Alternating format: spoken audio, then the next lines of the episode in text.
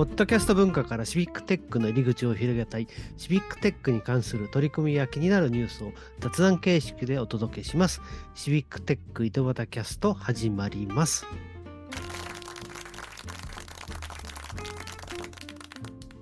今日は川崎のえー小俣とはい、仙台の高橋で お送りします。はい、よろしくお願いします。ちょっとお願いします。はい、えー、と今日はコラボ企画の、えー第3弾ということになりますね。えー第3弾は、えーとえー私、小俣と、えーた高橋さんで、えー話をしていきたいと思います。はいえー、と今日のテーマの中で、まあ、どういうの話をしようかなと思ってるんですけど、まず、えーとまあさまあ、仙台というと、まあ、宮城、ちょうどあの東大震大、えー東日本大震災からもう10年というところで、えー、と多分あのそっちの遠くの方ではそういったことが話題になってるのかと思うんですけれども、えー、と高橋さんにとって防災・減災ってどういうものでしょうか？そうですね。あのやはりえっ、とあの2011年のまあ当事者になったことで、まあなんていうのかな本当にもう常にやっぱり考えている。っていうような立ち位置になりましたね。本当に当事者になるってこういうことかなってやっぱり思いまして、で、うん、あのその後も本当に仙台に住んでるととにかく地震が多いので、えーもうなんかこうあまたまたあの時のっていうようなこうちょっとフラッシュバックしたりとかいろいろ辛いこともあるんですが、まあ、だからこそなんかこう、うん、と他の地域の方とかに、まあ、備えてほしいなっていう気持ちもありますしそのためにあのなんかできないかなってことはやっぱりあの震災を自分が経たおかげであ自分の中になんかそういう気持ちが生まれたっていうのはちょっとまあ本当にあの驚いたというかはいですね。はいでそういった意味で高橋さんはやっぱりシビックテックとの企画でそういった防災とかそういう減災みたいなところの意識が高まってきた。そうですね。はい。あの、ちょっと、はいはい。あ、いいですか？あの、震災の時の話。私は、まあ、仙台市で被災したんですけれども、あのーまあ、インフラがなかなか来なくて、特に水道が3週間、あ水道じゃない、ごめんなさい。えっとですね、ガスが3週間、4週間うん来なかったんですね。まあ、そんな中で、まあ、あの、お風呂屋さんの情報とか、あとそれこそ、なんかここであれが売ってるよとか、お店がほとんど閉まってる中で、これここでならあれが手に入るよとかって、そういう情報を一人、一人歩きラジオみたいな感じで、あの、ツイキャスっていうメディアあるんですけれど、それを使ってずっともうスマホを持ちながら、街中をライブ中継してて、一人で勝手にそれをずっとやってたんですよ。なんか。見てる人もやっぱり結構いらっしゃったんでいましたね。あのツイ、ツイッターにこう流していたので、そのまま。なので、やっぱりテレビでだけ見る情報だと、こう、なんていうの、沿岸部の情報だけが、こう、すごい衝撃的な映像だけが流れてしまうので、まあ、それを見ると、もう仙台のそのみさん大丈夫なんですかとかってみんなに言われるんですけれど、まあ、あの、ツイッターを通して、まあ、あの、私の友人たち、知り合いとか、あとフォロワーさんとかに、まあ、あの、なんていうんですせん、まあ、もう本当に、あの、被災地はすごい大変な部分、ところもあるけど、一歩顔を隔てると、もう本当に、まあ、なんともなくて、建物もなんともなくて、けど、やっぱりインフラはちょっと困ってるよ、みたいな、本当の現実っていう、その、テレビ視点じゃない、マスメディア視点じゃなくて、本当に市民視点での、あの、現状を伝えたくて、意外と見てもらいましたね。はい。まさにそういった意味とかシビックテックっていうそうですね。はい。やっぱりはい。なかなかこうやっぱりテレビとかラジオでは伝えられたいものをやっぱそういう市民の目線でやっぱり出してきた。そうですいったところでやっぱそういね。ったテクノロジーでいうとまあそういったツイッターっていうの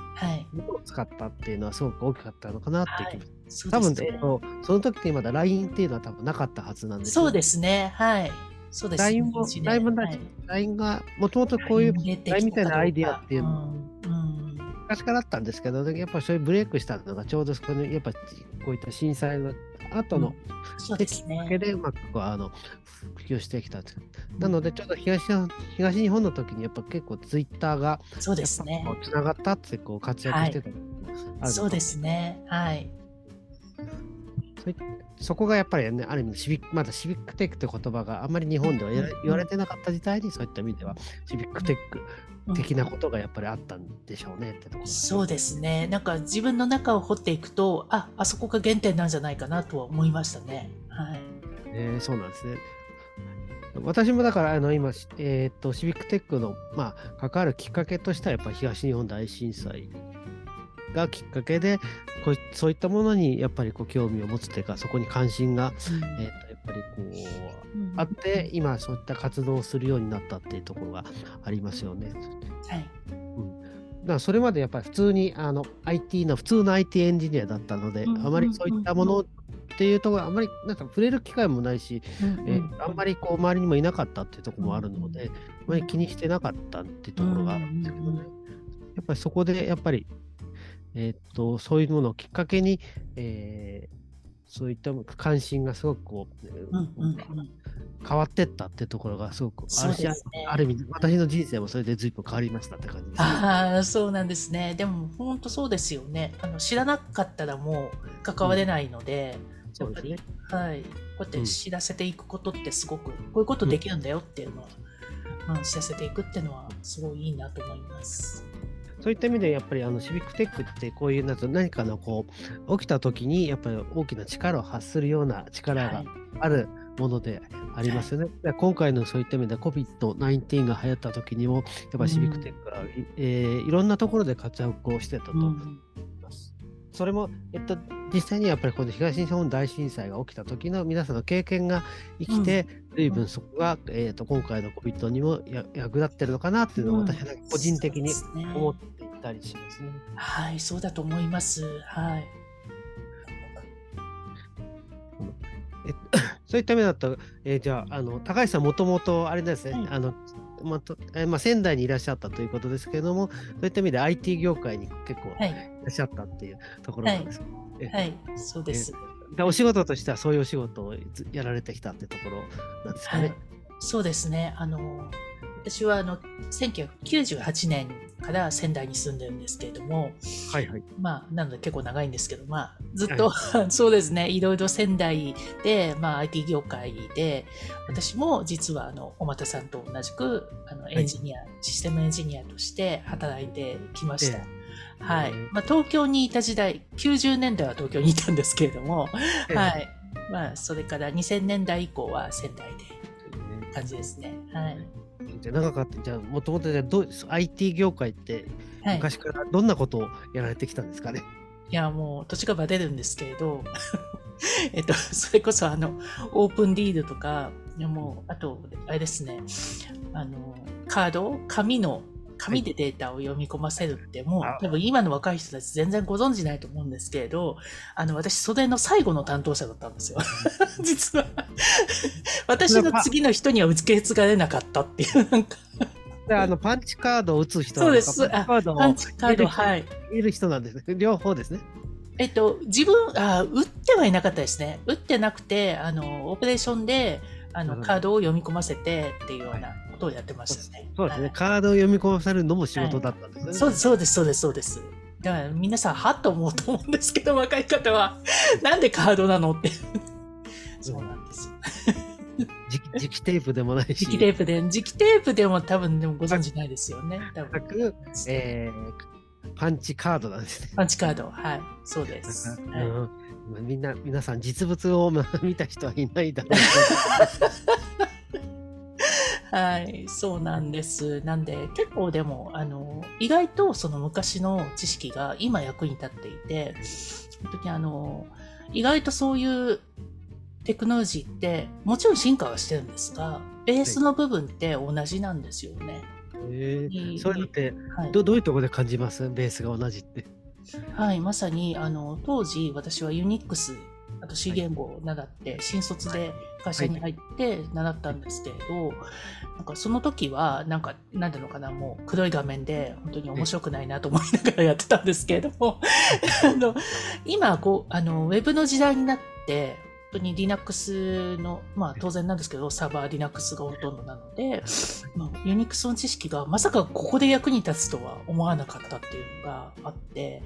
まあ、あのそういったあの根っこを知っている、IT 業界で根っこを知ってるっていうのは、いや強いなと思ってて、なんかええ本当そこは最初に Unix、C 言語、あとそれこそそのカードとかはね、まあ今使わないけど、使わないけど概念とかそういうものがあったことは知ってるので、なんか古いシステムをもう見面倒見えなくて困ってるところとかにもあの切り込んでいけるので、意外と役に立ってるなと。ああ、そうんその時に、じゃあ、プログラムの言語ってど、プログラムの言語は何をやってたんですか？あ、私は主に C 言語です。C はい言語ってね。はいでも、初めてやった言語って何だったんですか？初めてが C 言語で、それで、あの、並行して、あの、大型コンピューターも運用してたので、会社で。なんで、アルゴルっていう、で、多分もうこれ知らない人多いんですけど、アルゴルっていうホスト言語をやってましたね。はい、今の人、アルゴル知らない。知らないですよ。全然知らないですよ。知らないでしょ。コボルって言ったら少しわかるかもしれないですけど、アルゴルって知らないと思います。まだコボルは現役らしいですからね。そうですよね。はい。そうなんです、そうなんです。はい。でも今、若い人はコボルができる人がいないらしいので。そう、そうなんです、そうなんです。あの、意外とニーズが、50代のエンジニアにも意外とニーズがあるという。はい。あ面白いですね。はい。えっ、と、すごく話が盛り上がるところであったんです いません。はい。ちょっとまたこの話はまた別で、そうですねもう話をさせていただけたらと思う。はいけど、まあ、そうですね、今日はちょっと残念なんですけど、一回今日はここで一回終わりにしたいと思います。はい、今日はありがとうございました。ありがとうございました。